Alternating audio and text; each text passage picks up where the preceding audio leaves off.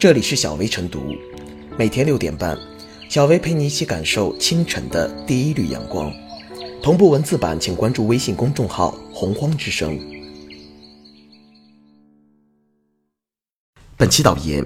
近日，天津市餐饮行业协会成立煎饼果子分会的消息吸引了不少人的关注。煎饼果子分会会长宋冠明对记者表示，他们将制定团体标准，让更多的从业者有标可依，按标作业。针对行业现状，宋冠明表示，市面上不少加了火腿、辽参等五花八门配料的煎饼果子并不正宗，天津本地人基本上都不会买。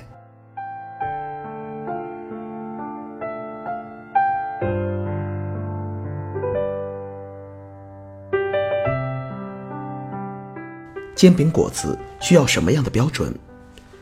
正宗天津煎饼果子到底啥样？这位分会长通过查阅一摞摞泛黄的史料给出了答案，但对此吃货们并不买账。加个火腿就是山寨货了，难道舌尖上用嘴投票的权利也要被打上不正宗的标签？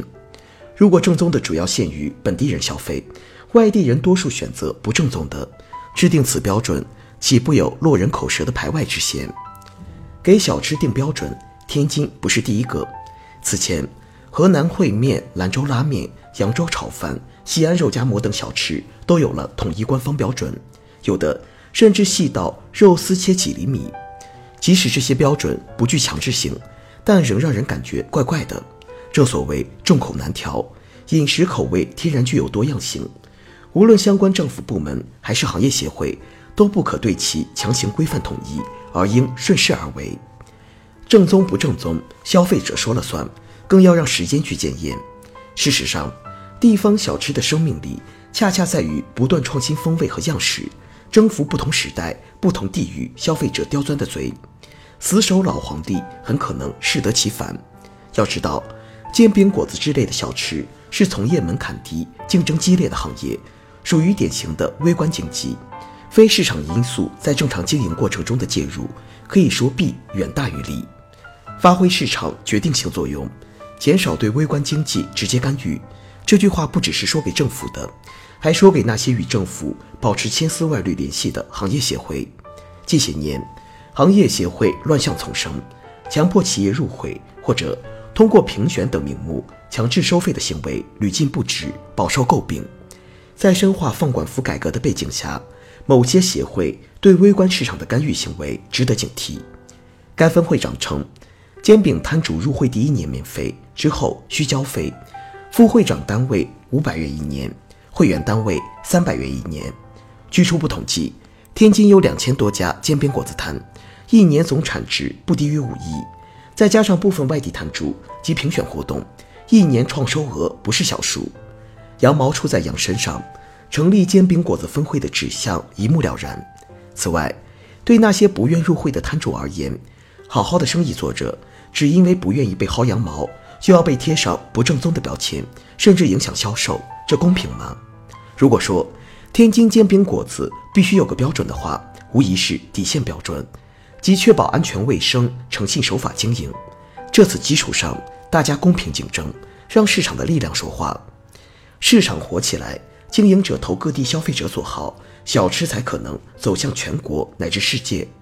部分大企业可以制定自己的品牌标准，但不能强加于人，这才是政府部门和行业协会该干且能干好的事。相反，为一种地方小吃制定所谓正宗标准，只是不该干也干不好的事。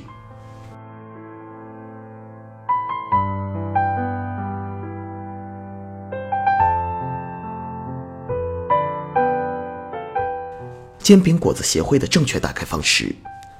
天津市餐饮行业协会成立煎饼果子分会的消息引发了不少网友的关注，其中不乏质疑的声音。质疑者的理由很简单，一种地方小吃有必要成立协会去约束它的发展吗？但约束还是规范，本来就是一个见仁见智的问题。成立煎饼果子协会也未必就是为了限制它的发展，也可能是为了保证它更好的发展。实际上，除了煎饼果子之外，包括甘肃的牛肉拉面、河南的胡辣汤、陕西的肉夹馍等等，都曾经由政府有关部门或行业协会书面制定过行业标准，其正面的意义是有利于统一制作流程，规范市场价格，以免市场上各种乱象，既损害传统小吃的继承和发展，同时也损害消费者的利益。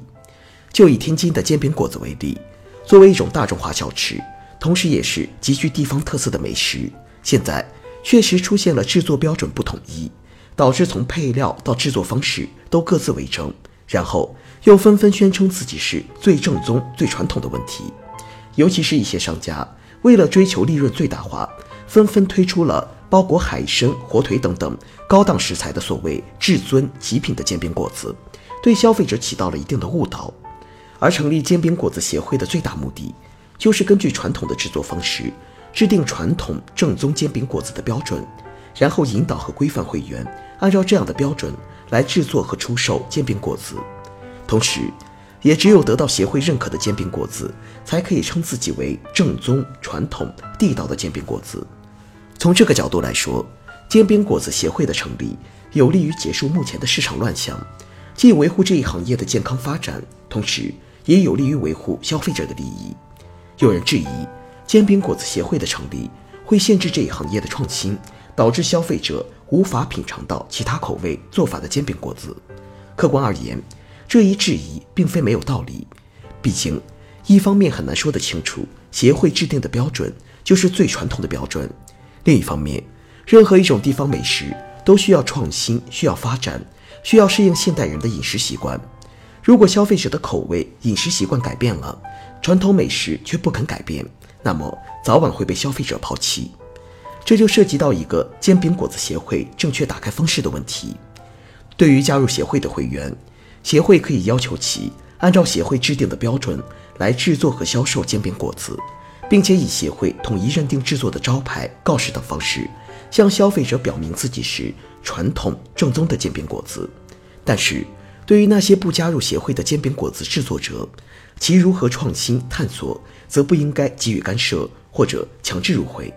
即便是对于加入了协会但愿意探索和创新的制作者，也应该给他们留下余地，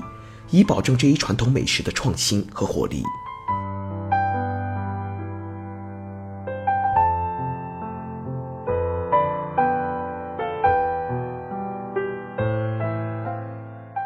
最后是小薇复言，眼下有人因你吃到的煎饼果子不正宗而成立了煎饼果子协会，确实博人眼球。创新风味需要鼓励，传统风味也应保留。煎饼果子协会的成立可以发挥好市场主导作用，保护地方特色风味，维护消费者权益。但实际上，只要商家能守法诚信经营，把食品安全、卫生和健康放在首位，让消费者买得放心，吃得舒心，也就不必纠结煎饼果子是传统风味还是创新品牌了。